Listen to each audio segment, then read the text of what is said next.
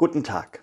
Sie hören eine Andacht der Kirchengemeinden in Sittensinn am Sonntag, den 12. Juni.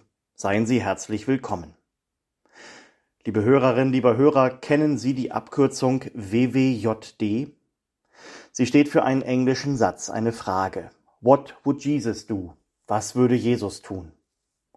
Vor allem jüngere Menschen tragen diese Abkürzung auf einem Armband mit sich herum. Es erinnert sie daran, bei allem, was man den ganzen Tag über so tut und lässt, zu fragen, wie würde Jesus jetzt reagieren? Wie würde er handeln? Was würde er denken? Das ist eine Frage, die ernst macht mit der Einsicht, ein Leben im Glauben unterscheidet sich von einem Leben ohne Glauben. Wer im Glauben lebt, fragt nach den Geboten Gottes und versucht danach zu leben. Das kann manchmal auch bedeuten, gegen den Strom zu schwimmen, es anders zu machen als die Mehrheit der anderen. Daran erinnert uns die Tageslosung für heute aus dem zweiten Buch Mose. Gerade hat das Volk Israel die zehn Gebote empfangen. Es folgen weitere Regeln und Gebote im sogenannten Bundesbuch. Und dort heißt es dann, du sollst der Menge nicht auf dem Weg zum Bösen folgen. Der Weg des Glaubens ist nicht leicht. Das wird hier vorausgesetzt. Gott rechnet für die Menschen, die seinen Geboten folgen wollen, ganz automatisch mit Gegenwind.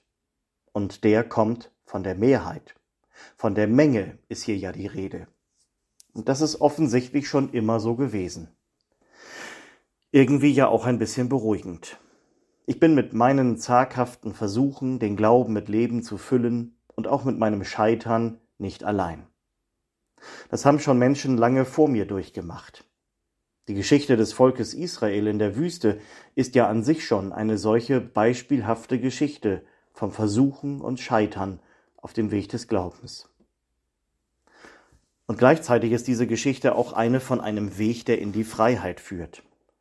Das finde ich wichtig an den Geboten Gottes. Sie sind kein Gefängnis, kein Korsett aus unerfüllbaren Gesetzen und Normen die zehn großen Freiheiten. So hat der Theologe Ernst Lange die zehn Gebote übersetzt. Das Gebot, du sollst den Feiertag heiligen, heißt bei ihm, du musst nicht ununterbrochen arbeiten.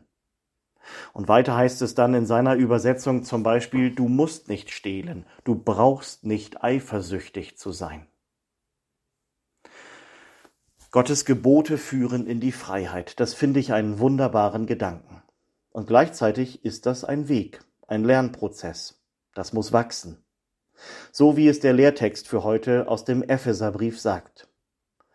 Lasst uns aber wahrhaftig sein in der Liebe und wachsen in allen Stücken zu dem hin, der das Haupt ist, Christus.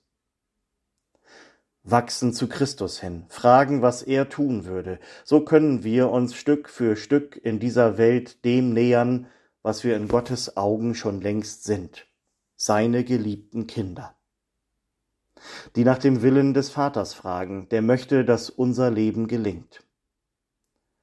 What would Jesus do? Was würde Jesus tun? Mit der Frage kommen wir weiter. Jeden Tag ein Stück.